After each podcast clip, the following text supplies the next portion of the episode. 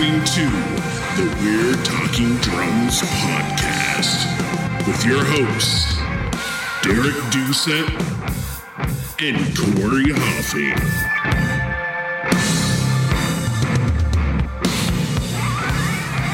This week's episode of We're Talking Drums is brought to you by Los Cabos Drumsticks, Canada's number one drumstick manufacturer. With 22 models to choose from, you can get the right size, weight, and feel for your playing. Los Cabos Drumsticks. Hello, my friends. Welcome to another episode of We're Talking Drums. We are now over 30 episodes into this podcast, having some of the most amazing conversations about drums with some of the most amazing drummers that this land has to offer. We greatly appreciate the support that you guys are giving us. Uh, everybody who's picked up some merch, uh, tanks, shirts, hoodies, coffee mugs thank you very much. We uh, we really really appreciate it. If you want to support us a little further, don't forget share our episodes with your friends and uh, please tag us in your Instagram stories, your Facebook posts, all that jazz. We are at We're Talking Drums, and you know we we love getting tagged in posts and we we love seeing that you guys are uh, are listening and and commenting on our episodes. So thank you very much. If you haven't yet, please, please go like our Facebook page and follow us on Instagram. We do have several awesome giveaways from Los Cabos drumsticks as well as attack drum heads coming up soon. So please go follow us on there and uh, make sure you stay up to date and enter these contests when they pop up because we will be having more and more of them as the year continues to go by. All right. This week, I sat down with a very, very special guest. He has played for some massive acts, including the mighty Three Inches of Blood and now he currently resides as the throne holder in revocation. My guest this week is Ash Pearson. He hails from Vancouver, British Columbia, and we had an absolutely killer chat. I was uh, very thankful and lucky to to have Ash on to to sit down for this talk, and uh, I really really hope that we can do it again soon. But for now, I give to you my conversation with Ash Pearson of Revocation. Ash Pearson, welcome to the show. Uh, how you doing today, man? Very well, thank you very much. I'm uh, in Vancouver, Canada, and uh, the weather was pretty cloudy today, and I totally dig that because it was nice and cool. And uh, yeah, I mean, it's really beautiful here right now, summertime. Uh, the date today is July 21st, 2021. So we had a heat spell. Um, it since has passed, and it's like it's gotten a little more mild. Uh, thank goodness. So yeah, it's it's just gorgeous summertime weather here right now. Yeah, man, you guys got hit hard. I saw like some of my uh, my buddies at that way and stuff were just like filling bins with water, just like soaking mm. in them, and like it, yeah. it got fucking hot out there, man. I heard on the radio today they said that there's over eight that there's over 800 active wildfires in BC alone. Holy shit, man. And that's a lot of wildfires. Yeah. yeah. And a good buddy of mine is actually uh, trekking out. He uh, he bought a van and he's he's just like um I don't he's not even playing shows or anything. Like he's um he's just traveling out to BC. Uh, uh-huh. and then I don't know what he's going to do from there, but he's pretty much yeah. uh, in the mountains right now. So hopefully he doesn't get caught up in any of these wildfires. I know it's it's seasonal though, like it happens all the time, but it's every year seems to get worse and worse and worse. It's true. It does. Yeah, man. Yeah. yeah. It's craziness, man. Here it did. It was absolutely beautiful here. I will say it was a little, a little uh, hot, but uh, we we've been getting a lot of rain recently. So, which is odd. Usually it's Vancouver who gets all the rain, right? But uh, yeah, not as much in the summer, but I'm I'm jealous of the rain that you're getting right now. Yeah. Well, dude, we needed it. We uh we had like probably a good month with hardly any rain here. And I'm Yeah. on well water, man. So like we're we got to like watch when we're showering and stuff like that cuz we could actually run out of water here. Yeah, So wow. yeah, it can it can get scary. Like last summer it was uh it was pretty hot and not a whole lot of rain, so it was yeah, it was scary for a bit, but it's nice that we actually we had some rain for once. The flowers are nice and in bloom and you know, now we're getting some nicer weather, so most of the time I'm stuck down here just uh tracking drums and stuff anyways, so I don't Yeah, it looks like you got a good setup there. yeah, dude, it's not bad. Like uh low ceilings, but uh other than that, uh it works. I've Mhm. recorded this past weekend I recorded uh an album for my friend's band uh Unbowed. Uh and uh I did a couple other things uh the last couple weeks for one for a band from Long Island. Um Yeah. which will be coming out I think in the fall or something. They're on a Japanese label or something. I don't know. But uh yeah, yeah, definitely doing some some fun session stuff here and you know, that's Good for uh, you. honestly that's the only thing that kept me uh alive through this pandemic man uh i uh i i hit the booze really hard and i decided to go sober last uh june.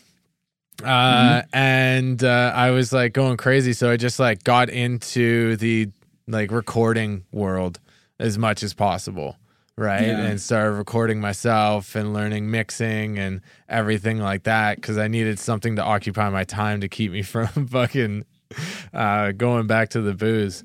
So yeah. Yeah, man. How uh how was this pandemic for you? How did what got you through all this uh kind of craziness?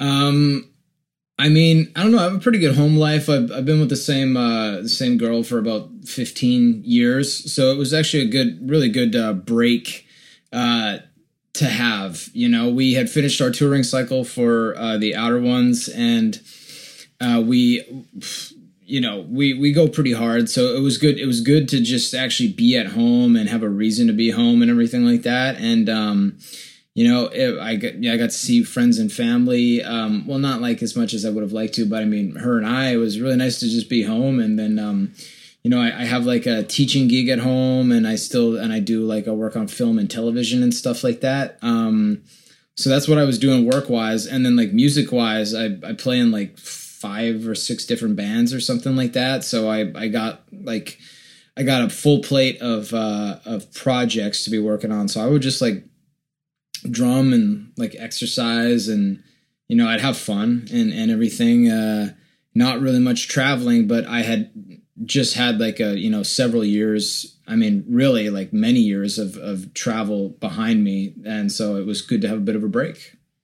Yeah, man. Um that's excellent, dude. Uh yeah, you guys got really lucky in that uh category where it's like you just finished an album cycle and you're going to take some time off anyways. Yeah. So it was like perfect scenario. And then I um I just saw that as things start opening up here, you guys managed to get back into the studio to uh, record your next record. Um, Yeah. So you uh, went out uh, Boston way to record uh, at Brick Hit House Studios. Um, Yeah. And how? What was that uh, process like? Was it any different than the the last uh, revocation record as far as writing goes? Because there was there wasn't really a way for you to like get in the jam space with those guys, or is that how you usually do it? Where they'll just send material over um, like pre studio sessions and The the main I, th- I think the main difference was that we weren't able to just uh, practice it in a room together. Um, You usually, you know, the only real difference is like before we would go out on tours, we would play new songs. Like you know, maybe we'd like write a couple songs like in a in a subsequent like three month period or something like that. Um, like Dave would just write some shit and then I'd learn it and then we'd play it in a room together before we went out on a tour. So we'd have like a week worth of jamming. We'd like run through the set we're gonna play and then we'd and then we'd work on some new music as well. And uh and we'd sort of like do a bit more of a slow drip uh of of that kind of way of working through the material. Uh but again in a room. But there's uh yeah, we just didn't really have much of a chance to do that to do that this time. So we we did that with a few of the songs. We had had a chance to play like a couple new songs in a room together. We just did a lot of file sharing. You know, I mean, Dave, Dave would send me shit, and then him and I would Skype, and then we would uh, we would talk like about each part of the song and like you know where should the snare go? You know is there double kick happening here? Like is there blast beats happening? What's what's going on? And then i would sit um, and then i so i'd re- record all of our skype sessions and then i'd go through afterwards and then sort of go through part by part and then uh, all the verbalizing that we did on like what should go where i would just try and like act out on the drums and record it down you know, and engineer all that shit myself or whatever, and then um, and then just like build build like a drum demo and then send it to him, and then we'd Skype again. He's like he's like, yeah, this is sounding good. This is uh, a little bit off. You know, you're missing this here. You know, I, kind of would like to hear this. So there's no like drum programming going on. It's all just like discussion, really.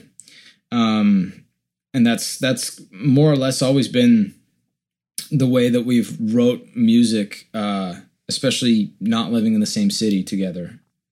Yeah, because I know that can be be very difficult. Uh, and I, I've worked with bands in the past too, where it kind of went that way.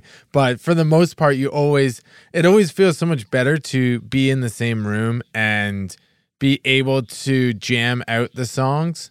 Uh, Yeah. and, and feel that energy and see because sometimes uh shit will just like click or somebody will have an idea in the moment and that will just like change the whole like everything to do with with that part.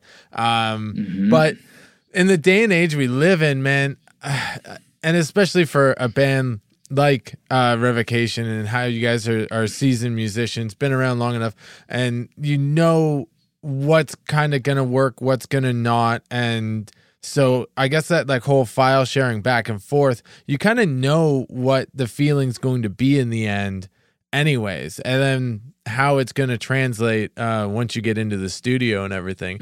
So Yeah, yeah. It, it would it would be preferable to at least play some of this stuff, uh, you know, in a room together.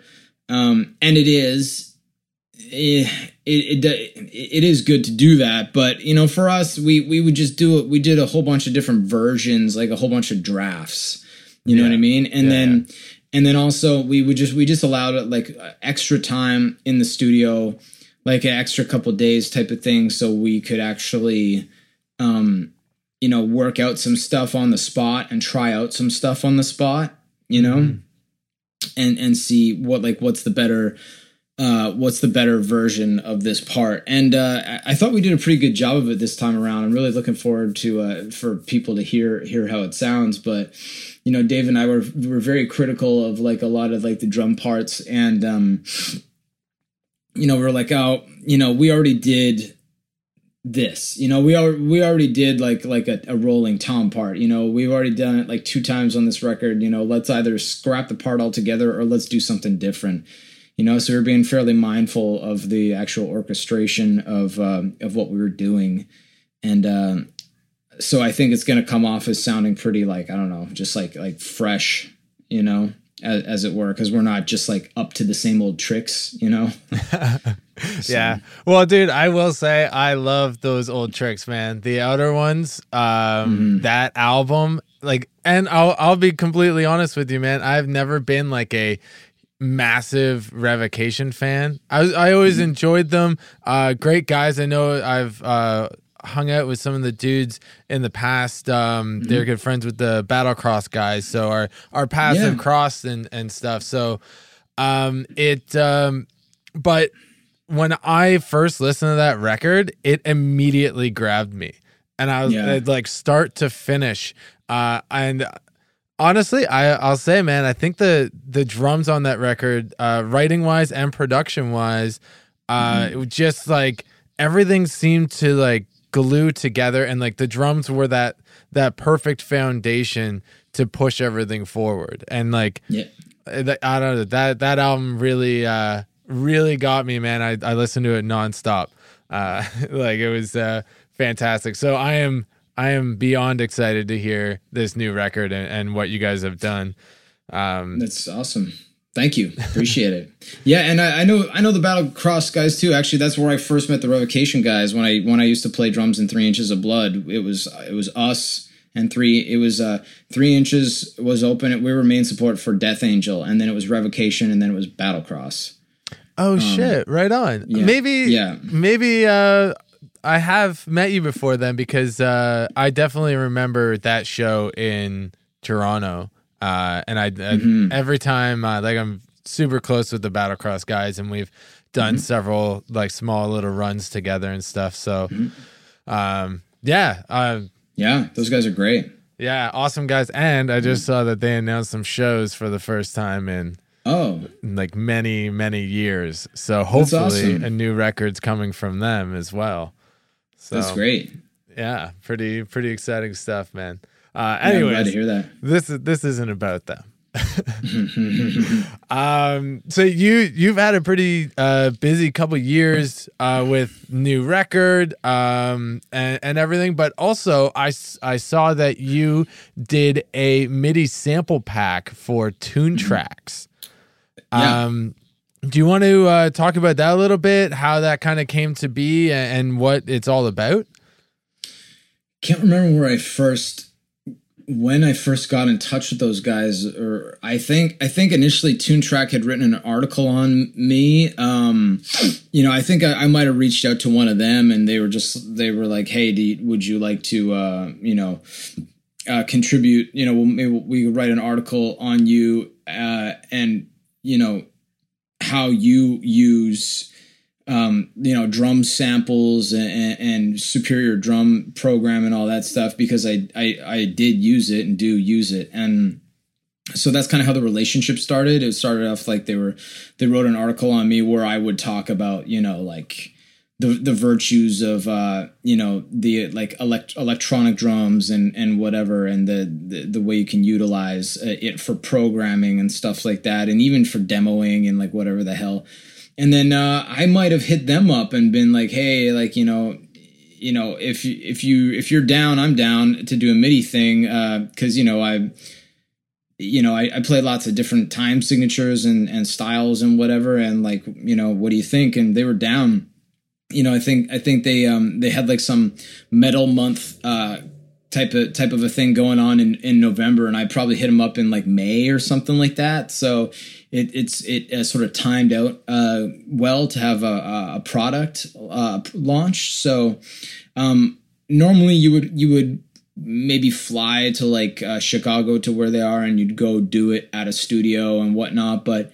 We didn't have that luxury just with the you know the lockdowns and all that stuff. So I just did it all at my at, at my home uh, on my electronic drums, and then I would just record beats um, uh, MIDI beats and whatever just on my actual kit and uh, and then just like ship them off the MIDI. And uh, you know bass man I think it was like maybe like 10 or 12 no it was maybe more than that. It was like 12 or 14 different like songs worth of uh, drum parts all in like different time signatures you know 7 8 7 4 5 8 4 4 12 8 you know that kind of stuff and uh, I thought it turned out really good.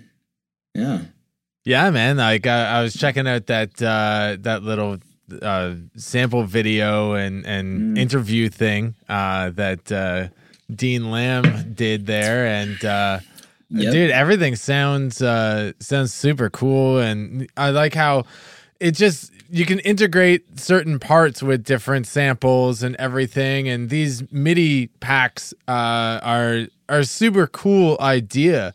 Um, just because you kind of you can get the feel and groove of some of your favorite drummers right? Hundred So- percent. Yeah, yeah, as soon as I saw that that you had one there, I was like, "Oh man, I gotta I gotta check this out" because you definitely have a unique style and approach to playing uh, kind of uh, I, I guess a modern metal uh Yeah. in, in a modern metal band so uh Yeah. i man it, super cool and for everybody out there um ash pearson's midi drum pack for from Toontracks is on sale right now for 23 us dollars. So if you Yeah. want to go pick that up it is on sale. Get it while you can.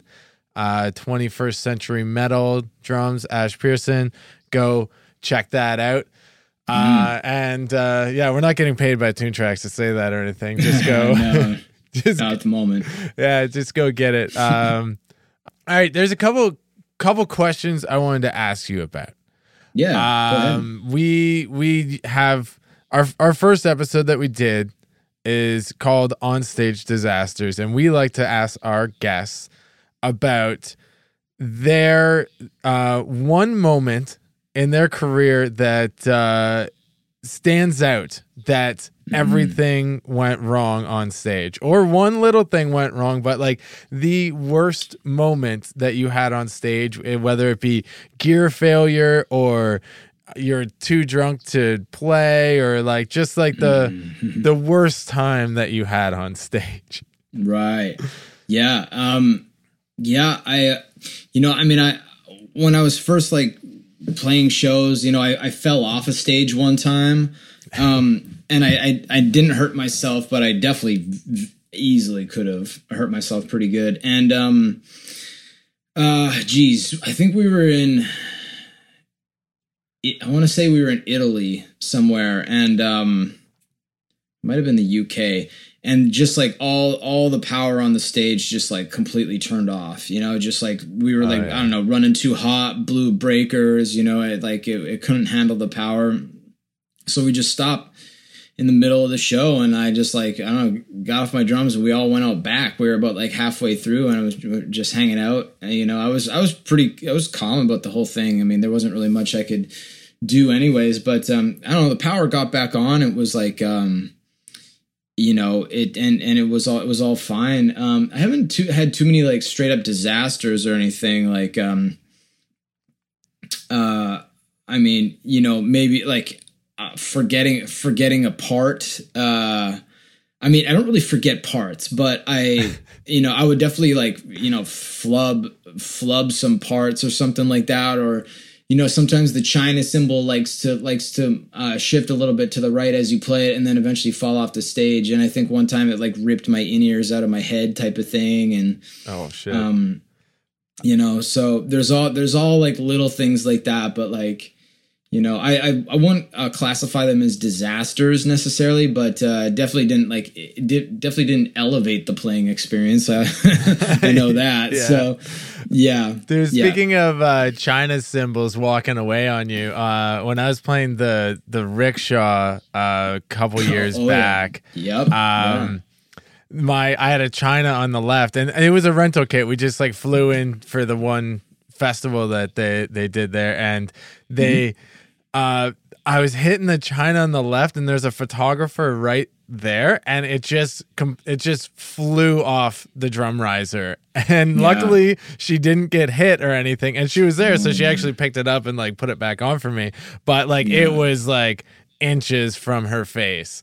Uh, which is why I always like to use a drum rack because it's not gonna walk away on you, you know. yeah And uh, also another part of uh, those stories is when I was playing in Italy. I don't know if it's something with uh, Italy's power issues, but our Maybe. our uh, our guitar tech actually had to like rewire one of the plugs because it Hmm. wasn't working, and it was like one of the only on stage power that we had or there was like Yeah. a like a crazy ground issue like th- there was a lot to go on with that show that like did not go well uh but Yeah. but yeah dude he had to like rewire it so i don't know maybe maybe italy's like power they just got issues with it i don't know but yeah, uh yeah. that's when kind you're of churning when, when you're churning out that much voltage for for a for a rock concert, you know what I mean. There's definitely there's limitations to a lot of casual clubs. You know, they're just Oh, just the way it definitely, is, man. Right? Yeah. yeah uh especially fuck, we we had a pretty decent uh, light system that was brought when we were touring with uh, Alestorm. They had like their own lighting rig on top of the one in the venues and everything. So it was, Yeah, and it was a it was a Very small cool. place too. Yeah, that was a that was a lot of fun. I I miss Europe. I really really do. Uh, Yeah, Europe yeah, is- yeah. You're me, me too, me too. Yeah, Yeah, Europe's Europe's- great. Europe's always a fun time. Uh, Yeah, But- yeah, man. Um, if there was one piece of gear on your kit that Mm-hmm. you couldn't play without, um, say you had to do a, a drum share for the for a whole tour, but you could only bring one of your own kit. Do you have Mm-hmm. one piece that you would uh, make sure that you brought, like one cymbal or one drum or anything like that? Oh well, you know, uh, I mean that's kind of a tough question to answer. I mean, a s you know, everything's a sum, on drums. There's a sum of its parts, right? So, uh, I mean, yeah, you know, maybe like a Ch- like a Chad Smith Holy China 19 inch would be one of them. Uh, a good snare drum, really. Uh, at- ultimately, uh, I th- I would have to say a good snare drum would be one of those things. Um, Anyone specific that uh, that you have that you just you hold dear to your heart? Um, well, you know, like ta- like a I got a Tama um, Sound Lab percussion um, nickel plated uh, brass. I think it is uh, six and a half by fourteen. I mean, that's that's the snare drum that I use. It's a good one, and it's got a big strainer on it. So, you know, that's uh, that's what I like.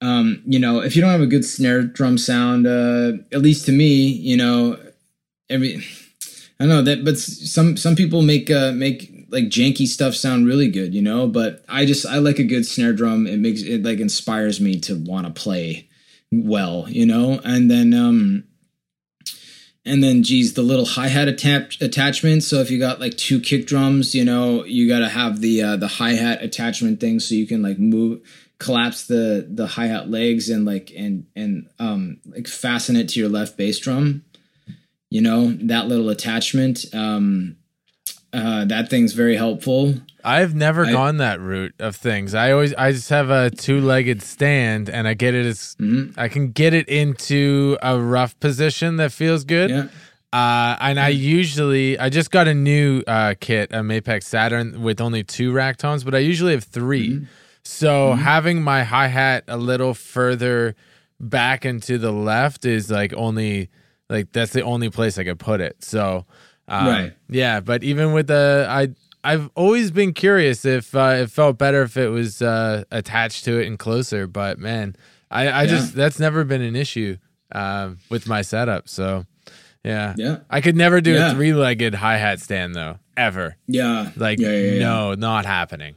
exactly Yeah. yeah so yeah that, that'd probably be you know i'd say a good snare drum uh would would definitely be one of that one of those you know Oh yeah, dude. You need you need a good snare drum. Um now I no matter where I go, I usually fly with a snare drum. I'll take the heads off and fill it with like shirts or something. So literally it's just the shell and put it in with my luggage or whatever.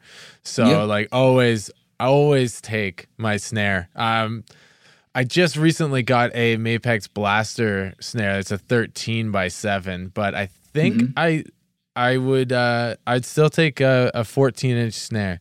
I think it has to Yeah. be 14 for for going on the road, uh, Mhm. especially playing metal. Uh, the 13 is great and it gives a nice variation to my snare collection.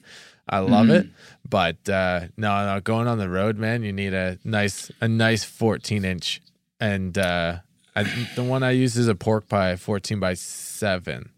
Uh, Yep. and it's just yeah, nice deep. That's a, that's a that's a good size. Thirteen by seven is a good size too. Like the Joey Jordison um, snare drum, for example, hmm is a is a thirteen by seven, and that sounds great. You know, so it's it's it's a good it's a good size. Yeah, I feel like everybody has owned that snare drum at some point. Yeah. like Yeah, everybody I saw. I made a point of not getting one because I was like, no, everybody else has one. I want something different. Uh, Mhm. but they are they're they're killer regardless of like all right it has the the slipknot logo on it or whatever and it might maybe that looks cheesy to some but man it's a it's still a fucking ripper of a snare It is very good. Like I, have I've heard I've heard people like use it live before. I'm like, oh man, this uh, sounds this sounds great. You know, like yeah, it's just it's a good it's a good one. Yeah, man. Nothing. Yeah. Nothing fucking wrong with it just because it has a logo on it. You know. Yep. it's fine. Yeah, for sure. It's his signature drum. Yeah. Yeah. Hell yeah, man. If I had a signature drum, I'd fucking play it for sure. Yeah, man. Hell yeah. so when you getting your signature drum? When's that happening, man? I want the uh, Ash Pearson signature. Ash yeah. Ashwood at a what would Ashwood. yeah, I guess it'd have to be that. Eh, I've never really ha- had an Ashwood snare, but I suppose I'd have to do that. Yeah. Oh yeah, you Right. have to. I think it would be great, man. Uh, we'll we'll we'll talk to some people. We, we got to make this happen. All right. You know that that's the ex- that's the exact kind of like a marketing device that that would uh, really you know uh, appeal to lots of different drum companies. You know, Oh, they'd absolutely, be like, man. "Ooh, ooh, I like that. Your name's Ash. Let's do an Ashwood snare. Yeah, that's a great idea." Yeah, exactly. yeah. Marketing is half of it these days, dude. Like, it doesn't even matter what you what your playing's like. It's just marketing. yeah, there's some truth to that for sure. Sadly enough, there is. So, Mm-hmm. yeah. anyway, speaking of playing, man, you've been streaming on Twitch recently. Um, what made you decide to get into uh, into doing that, and how's it going for you? Like, uh, are you enjoying it?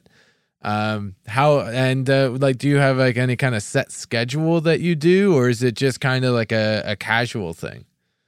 Uh, right now it's kind of casual. I don't have a set schedule, but I think I sh- I need to get one. But I'm also just uh, I'm not I'm not quite there yet uh, with having having a set you know a s- set schedule. Just like even in my in my everyday life. So um, I don't know why I got into it, but I think it's just like I would I would hear something like you know, Blake from Between the Buried and Me was doing it, and Gene Hoglan was doing it, and then like more and more people were doing it, and uh, and yeah, I don't that.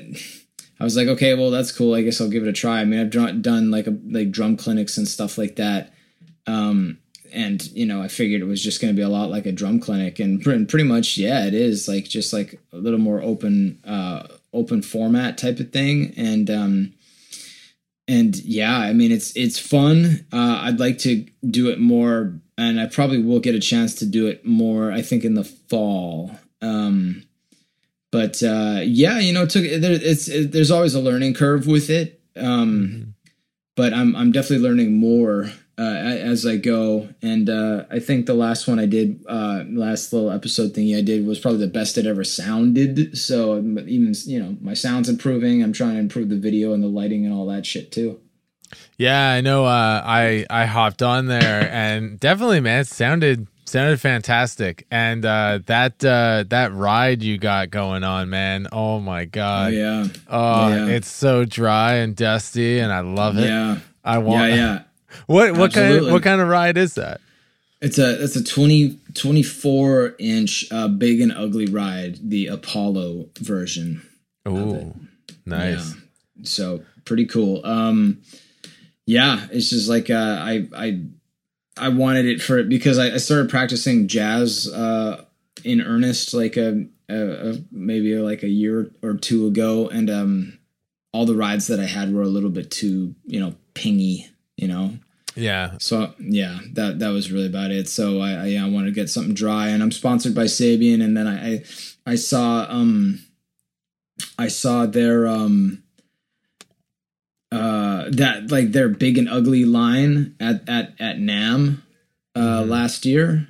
Uh so uh, you know that that was when I had first had been exposed to it and I yeah, I, I thought it was great. So um yeah, I just I, I hit him up. I just I, I got one and I I love it. You know, it's um I, I won't always use it for all things or whatever, but um I kind of prefer for like metal and stuff like that my um 22 inch AA rock ride Oh yeah. is is is like my main thing. Um You're not a like a power bell guy, eh? no. No, No. I, I mean I, I do have one and I and I have definitely used it on tours before. But the uh for my money, the AA Rock Ride 22 inch is is uh is like one of the be- one of the better rides out there. Um because it does it does like one job it does it well but it's also very dynamic like the the bell has like real good ping to it and um and the uh the the bow the bow of it or whatever is is uh, it's it's like a thick a thicker ride um and but the bell's not obnoxious you know and Mm-hmm. uh you know i mean when gene plays a mega bell it sounds amazing you know Yeah. um and for for what he for what he does and everything but um I don't know. I find again. I find that that's the, the word I keep coming back to is obnoxious a little bit. Um, and I, I don't mean like oh it's annoying. I just mean it's definitely loud and it's definitely very present. Um, but that's not always what I want out of a bell. You know what I mean? I kind of want it to be like a quick, a quick little loud, clear, and present ping, and then I'd like it to disappear after I'm done with it. You know what I mean? yeah, not ring on for like the next three bars. Yeah, Uh, exactly. yeah, I get and like just shred all your sticks. Uh, I found that Yeah. um, in well, it was more so before I switched to Los Cabos drumsticks because those those things are the only sticks I've found that uh, can withstand the the power bell ride. Uh, Mm-hmm. But uh, for the most part, man, if if you really dig in, those things will just destroy your sticks. You're just Right. just throwing money at it. You know? Yeah, Like, yeah, you're not you're not wrong about that. Yeah. yeah, man. I and I actually more recently uh, picked up an HH twenty inch um, rock ride. I think it's a rock ride. Oh, um, nice, nice. which is Yeah. yeah, because I was playing uh, a lot more rock. I I played for a, a death country band, so it's that mega bell ride. It's just it literally was just obnoxious. Uh, it was just Yeah, like yeah. way too much. Uh, like our guitar player played acoustic, and uh, my girlfriend's project is uh, kind of like a lighter rock type of stuff. So I was like, I I need a new ride for this because ride is like very present in those in those genres as well. Uh, like just for feel wise and everything. Sometimes the hi hat's just a little too abrasive um, to get the like proper feel for um, that like softer rock type of style. Uh, so I I needed a new ride, and luckily a, a friend of mine, uh, Dylan Gowan, um, was uh, getting he was trying to sell one. I was like, dude, I'll come over right now and pick it up, and uh, it's been beautiful. Uh, everything I, I've tracked with it uh, has has worked out amazing, and I switched it back over to my metal stuff for right now, but. Uh, yeah. yeah, man. Um, I mean, I, I I love it, and I love having different rides. The longest time, man, I only had the the power bell ride, and and that was Yeah. it, right? So having Great ride. Yeah. having diversity i- in my cymbals is key. Most of the time, it's like you buy a cymbal and you play it till it breaks, and then you buy another one and you play it till it breaks. But having like I have a couple like extra cymbals that like I they just sit there, and maybe I'm like, oh, I'll, I'll switch it up here or there, and and try out different cymbals for different parts. And it's it's cool having having that to be able to go to rather than like these are my cymbals and that is it you know Yeah. But- for sure. definitely the uh the 19 inch holy china is always a part of the kit though That's a great one. That's a great one. And yeah, it's good to have options, you know, like you you know, you, you don't always want to practice like, you know, you won't want to practice rock and roll on a tiny jazz cocktail kit, you know what I mean? So you kind of need to have the right tool for the right job sometimes when it comes to drumming, right? oh absolutely man yeah you got to uh just like i i don't like playing any rock stuff or anything on my big like like even just having two kick drums in front of me feels weird Yeah. Right? I'll tear down my entire kit and reset it up, even though like it's the same physical drums, you know, and and somewhat same configuration ish. Uh, it's just I need to tear it all down and set it up and just like get a new a new feeling, you know, bring a, a different type of life to to my drums before I sit behind it and to more so to like track or like play with other musicians if I just want to sit down and, and play some stuff, it's a little different. But yeah. Right. Yeah. So you uh you also teach um, and you do some lessons for for Drumeo. Um, Mm-hmm. that's that seems to be more of a kind of casual thing for you. But right before the pandemic hit, you uh, recorded a really cool session with Alex Rudinger. Yep. um, and it was uh, not only was the the the entire thing uh, with Alex um, um, like amazing to watch, but you guys kind of capped it all off by doing a double drum uh version of the intronaut song Pangloss Mhm. um how how did you guys like I, I i know that you uh had filled in for uh intronaut uh for for one show and alex recorded their latest record right Yeah. but um where did you guys come up with this idea to do this like double drum off kind of like taking turns and like it's it, it was a really really interesting and and awesome thing to to watch really Yeah. Yeah. Yeah. I mean, it's because it's funny. Like, you know, I, I got home from a tour March 9th, and I think, you know, it was announced that they were going to like close the borders real soon. And he came out and basically it was like, you know, it was announced that the borders were going to close like uh, you know a week later whatever the hell and then he he was there for like five days type of thing so it was like we were really cutting it close um Mhm. so that was the timing of that um just to give broader context uh but yeah i mean we did we did the um you know we did the lesson together uh, mental health for the modern drummer and uh, i hosted that and um you know alex played through some whitechapel stuff and uh that intronaut some intronaut stuff that he did um and he's he's you know he's never played a show with them right? But he just he, he just recorded the record um but uh i had by then played a show with them and uh and and learned uh, three songs off their new record. So and him and i are friends in general um even previous to this whole thing. So we just thought like oh hey it might be a cool thing to do. Maybe we like both play it and like or like what should we do? Should we try, and play at the exact same time? It's like well instead of that let's like let's trade off and then in the middle because the middle's kind of like it's not like it's simple but like it's like there's less notes going on. It's like a groovy part. Let's just like play at the exact same time there and the rest we'll just sub off and switch off. So like the night before we did that video is when we sat down and worked out who was going to play what when you know? And uh Wow. and we and it was all done from memory. It's like i just uh like there was like you know i didn't nothing was written down. It was just like okay like you know uh okay we'll both play the first part together and then you'll do the verse and then i'll do the you know the the other part of the verse and then you know we'll trade off on the chorus and you know it, it was just all verbal and we just like ran through it like a handful of times the night before and then just sort of did it the next day. I mean you know but again like i like i knew the song or at least my version of it and uh and and he knew obviously knew it too. So you know it came it came together pretty quick you know. We just uh orchestrated the who was going to play what when. And it, it, it worked out really really good. I, I was i'm very proud of that video actually. And i love i love that song. I love his uh his drumming on that album as well.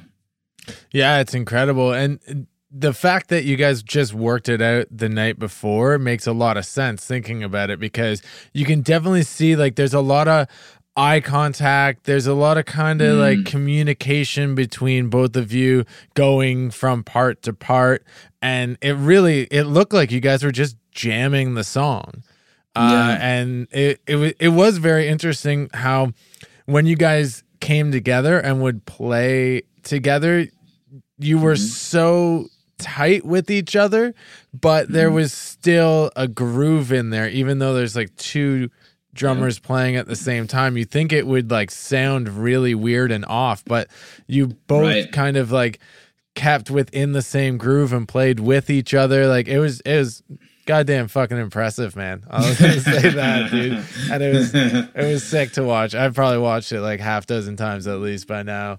But uh, yeah, man, dude, that that was excellent. And um, Alex's whole uh, session on on mental health and and Mm-hmm. and going through all all that type of stuff like that. Mm-hmm. Uh, that was a, a big thing for me, and I know me and uh, my my co-host Derek, who's not here, uh, we've talked about it several times on the podcast and stuff. How how uh, mental and mental health is a, a big part of playing, um, and and uh, and how drumming can can be a, a massive benefit um, Mm-hmm. to all of that. Uh, and having a guy like like Alex um, come out and do this whole uh, whole like lesson on it and everything, and and talk so Mm-hmm. Yeah. openly about his uh, his own things was uh, just in, in, incredible to to see and like realize like okay, you know, like. Uh, we're not all alone out here, you know. Like we Yeah. all we all deal with our shit, and uh, you know, uh, even even some of the top of the top guys are, you know, still dealing with same mental stuff, man. We're you know, we're we're all stuck in our own heads regardless. Like you can't get away from your own brain. Yeah, So, that's very uh, true. Yeah, man. True.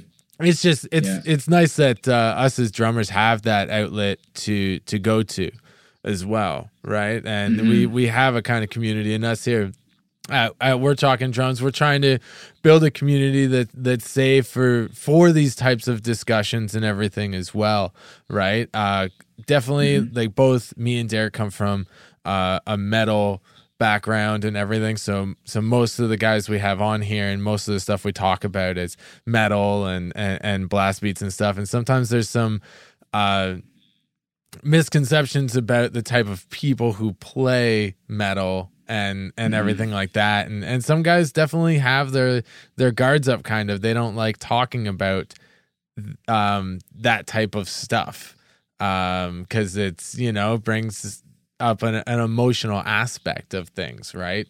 So uh and you know it's all about fucking blast beats and and shit i don't know but Yeah. you know like um it, it's difficult man we i i myself i i definitely have some days where i sit down at the kit and it's fucking hard to to pick up the sticks and play you know Yeah. it's Absolutely. it's it's difficult even if i gotta get shit done i'm like fuck and uh i know alex mentioned about um uh just okay just go to your practice pad. Just you know like do this and that. And i've done this several times uh more recently and it it helps big time. It helps just like get over that hurdle of mental exhaustion and and everything and and brings you back to a place that uh is creative and and freeing of uh your mental blocks man.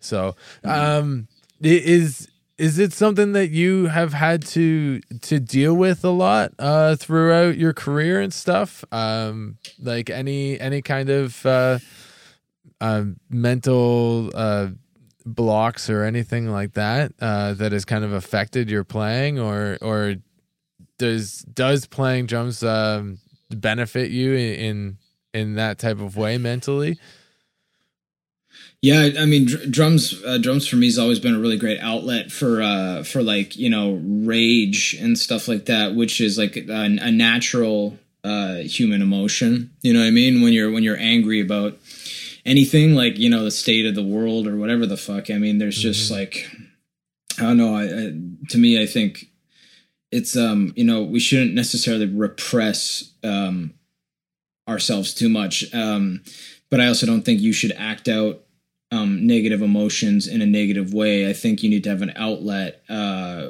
to transmute those things into like a positive thing, you know, and that's what drums always has been for me. So I uh, I love them for that. Um, uh, mental blocks or whatever, you know. I think there was like one tour where I I forgot how to play like a particular kind of blast beat, and then I got like all up in my own head about it, and then eventually I just like uh, just relearned it. Like it was it was really weird. It was kind of like a one time thing, um, but that did happen. Um, uh, yeah, it was you know, uh, just like I was just playing. I ended up playing like downbeat blasts instead of like alternating blasts or whatever. It was like. I, I had a problem playing an alt blast for some reason. It was I was getting all fucked up about it. I don't know why. Literally don't know why. Other than maybe like I like I I had an off night one night and didn't do it, and then I got it into my mind that like uh you know you you get like uh you get spooked or something like that, right? Yeah, yeah. Oh yeah, definitely.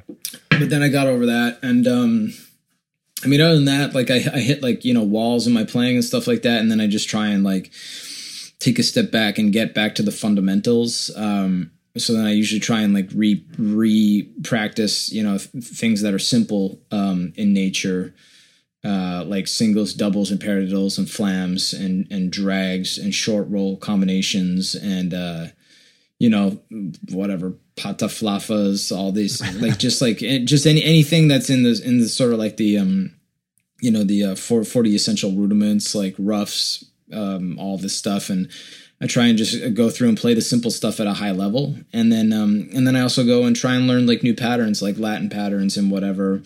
Um, even without like necessarily going down the pathway of being a, a Latin drummer through and through, I I still try and uh, you know open up my mind to a new idea and a, a new sort of type of coordination, and then I find that that is a refreshing thing. And then also like learning other people's songs that I'm a big fan of too, because like you know I have an emotional connection to the music, and then I uh, you know I sit and try and figure it out, and then I become a better player for it, right? Because I learn a new trick. Yeah, exactly. It's like it's like you're trying to get into the head of some of your favorite Yep. players, right? Yeah. So Exactly. yeah, and then you you harness some of their energy to put into your Yeah. own music. Yeah. Yeah, man. Yeah, exactly. Yeah, definitely, man. And like I, I recently have kind of kind of hit a, uh, a a weird a weird block that I'm trying to get past. So like I I started taking lessons with uh, a good friend of mine, and uh, like he just like sat me down and is like, "We're gonna do subdivisions, man. Like this is this is Yeah. where we're starting. Whatever. Next week we're gonna work on our doubles, and like literally like each week is kind of planned out to to just get back to the basics and you know and and start at super low tempos and uh Yeah. even even just like that one drum lesson has helped like big time just like again like just with my mental uh like the way I think about drumming now you know Mhm. like uh drumming t- to me anyways is, is like 80% mental um and just Right. like how like how you think about it and like you can literally like act out all your parts in your brain and then it's just like Yep. okay now do that 20% of fucking hard work and get Yeah. that muscle memory and everything in there and and you're good to go but uh, Correct. Yeah, man. So I I totally feel you on that. Like bringing everything back to the basics to to break past these these barriers. Sometimes if it's if you just keep on the same path and keep trying to like push through these walls and without Mhm. taking a step back and then like fucking running at it, you know, then Right. they you, Yeah. you're just gonna keep pushing on it rather than actually breaking through it. So yeah, dude. Um That's true. Yeah, man. Oh, honestly, man, this has been a been a super fun chat here, man. I uh you Yeah. know, it seems like we're we're running out of time here, but I had one last question for you. Yes, please. What is it like playing in a one piece Spider-Man costume on stage? Uh, yeah, um, it's uh, not as difficult as you'd think. Um, I mean, wearing the mask the whole the whole Halloween show was, um, uh, you know, I don't think I could see as as much as I wanted, and it's like half half the time I would just probably close my eyes anyways. I mean, other than like uh, you know, like playing playing with like restricted airflow, uh, you know. You just kind of like gotta like breathe and concentrate your way through. I don't know how the Slipknot guys do it or and, any of that kind of stuff, but uh, probably lots of fans and and whatever. They probably got a good cooling system for each one of them. Uh, but yeah, man, I just I couldn't see much, and I was just like, okay, obscured vision, restricted airflow, let's go, you know. And it actually was a great show. Dude, it was a killer show. Uh, oh right, you were at that show because you were right. Yeah, I was there, Yeah, man. I was not right. expecting it at all. And you guys Yeah. all came out in Spider-Man costumes. And honestly, man, that that was probably the night I fucking fell in love with Revocation. Yeah, Just seeing that, yeah. and you guys Yeah. fucking slayed it. And I've I've seen you guys Yeah. like several times, but that show is. I don't know. Uh, I I think the opera has just had the sound dialed in Yeah. because it. Oh, I've yeah. never heard it sound that good that that venue, and you guys It's a great, great venue. yeah, you guys fucking crushed it, and uh, Thanks, that was like the the funniest shit I've ever seen, and I was just like blown away. Everybody, like, I love that. It, it was it was a good goof. Dave's like Spider Man. He's like, okay. He's like, uh, he's like, I want to introduce the rest of the Avengers. We got like, you know, whatever, the Incredible Hulk, and then I come out. I'm in Spider Man costume, and it's just like a great big com- miscommunication amongst all of us, you know. Yeah. And we're like, okay, I guess we're all Spider Man. Like that's the goof, and it was real funny. And then our. uh our lighting guy, uh, merch guy, Power Dave, he came out with like we we bought a giant spider as well. I don't know if you remember that, but he came out and he he like he had a giant spider like taped to his back, and uh, oh and yeah, uh, we're like we're like what the hell are you? He's like he's like he's like I'm Spider Man. we're like we're like that's like first of all that's you're more like man spider. It's like and and second of all i was supposed to be spider-man and the rest of it you guys got it all wrong. You know what i mean? It was uh i don't know. It was really stupid but it was like so fun actually to play. So yeah it was uh not as not as difficult as you think to play in a spider-man costume but thanks for asking. I really appreciate that. Yeah, man. I I just uh, I need I I find I need my vision. I like to see, and uh, that Oh, yeah. restriction like on the face. I don't know, man. Mm-hmm. Like. uh I'm not overly claustrophobic, but like on stage like that, I I could see that being uh being difficult. But you guys all cut you cut the hands off all of them, right? So I think I remember Yes. that. Like playing guitar with that would not work Yeah. at all. yeah yeah Yeah, Yeah. yeah. Uh, But that for sure it made for a killer show, man. And I think yeah I think everybody really like showed up that night um because it was Halloween and and really fucking went all out. Uh I- did you dress up I didn't No, man. no God no. No. You didn't dress up for Halloween? No, I didn't dress up for Halloween. Oh, okay. Yeah, yeah. Right. Yeah, I it was, know, uh, you- it was a good time. You're judging me. I get it. It's fine. It's okay. no, I get it. I get it. Dan, our guitarist Dan, he doesn't really like Halloween. You know, he doesn't. Like, it, really took a lot of um, uh, convincing to get him to even like dress up with us in the first place. Yeah, I dude, honestly, I get wasn't it. ridiculed for it a lot, but I don't like Halloween. Oh yeah, And yeah. everyone's like, "But you're like a fucking metalhead. Everybody in the Yeah, scene yeah. loves Halloween. Like, what's wrong with you?" I'm, I just, I, don't- I'm not a big holiday guy, man. I Mhm. don't like holidays. I, I Mm. just don't. I feel like there's too there's too much pressure, and maybe it's like something mentally, you know, that I got going Mhm. on. But there's too much pressure to like you have to do this, and I don't like I don't like people telling me what to do. Maybe it's my my like punk rock roots. Yeah. Like I just like I don't like being told that I have to do a specific thing on a specific day. Like hey, just I can I can really I can really appreciate that. I can definitely appreciate that. Yeah, yeah, yeah. I don't like being told what to do either. You know, so I'm like, no, fuck you. I, I'm not gonna dress up. you yeah, know? I'll dress up on a random day in fucking July. Maybe I'll maybe I'll dress up tomorrow. Right. but uh, yeah. Oh, dude. exactly. uh, but as far as like a band thing goes, like you, you got to play ball, man. If you're on tour and you're you're a unit, like you, you just got to do it. Um, Right. And it makes Yeah, yeah, for yeah. a killer show and a unique experience for the audience that night, man. Because like like I said, man, like that was the night. Like I was I was a diehard revocation fan after that after watching Yeah. that and i was like all right man i went probably next like three four days like just nonstop listening to your record because that like blew me away and it was hilarious and it was you guys killed it too so had you come out and like sucked then all right it wouldn't have been that great but you guys were fucking on it so yeah it worked out really it. well yeah good, dude good. Thank you very much. no problem, man. Yeah. And thank you for coming on the show, man. Uh, it's been fucking hella fun. Um, before we take off, uh, do you want to throw out any socials, uh, anywhere like uh, people can find you, your Twitch channel, anything like that? Yep, sure. My uh, my Twitch channel is Ash Pearson Drums, so twitch.tv slash Ash Pearson Drums, I think. My Instagram uh, handle, that's the thing I'm most active on, is uh, Ash Revocation, Ash underscore Revocation, I think it is. And um, I also run a Don Caballero fan page as well, um, uh, just called Don Caballero fan page, and uh, on on Instagram, and we got a YouTube channel, uh, Don Caballero official.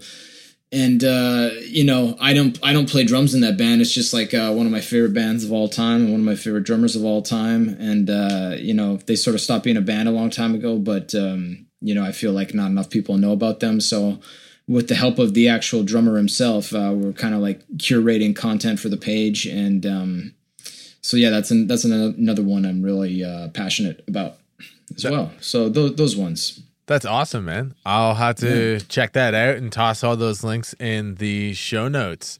Uh, yes, please.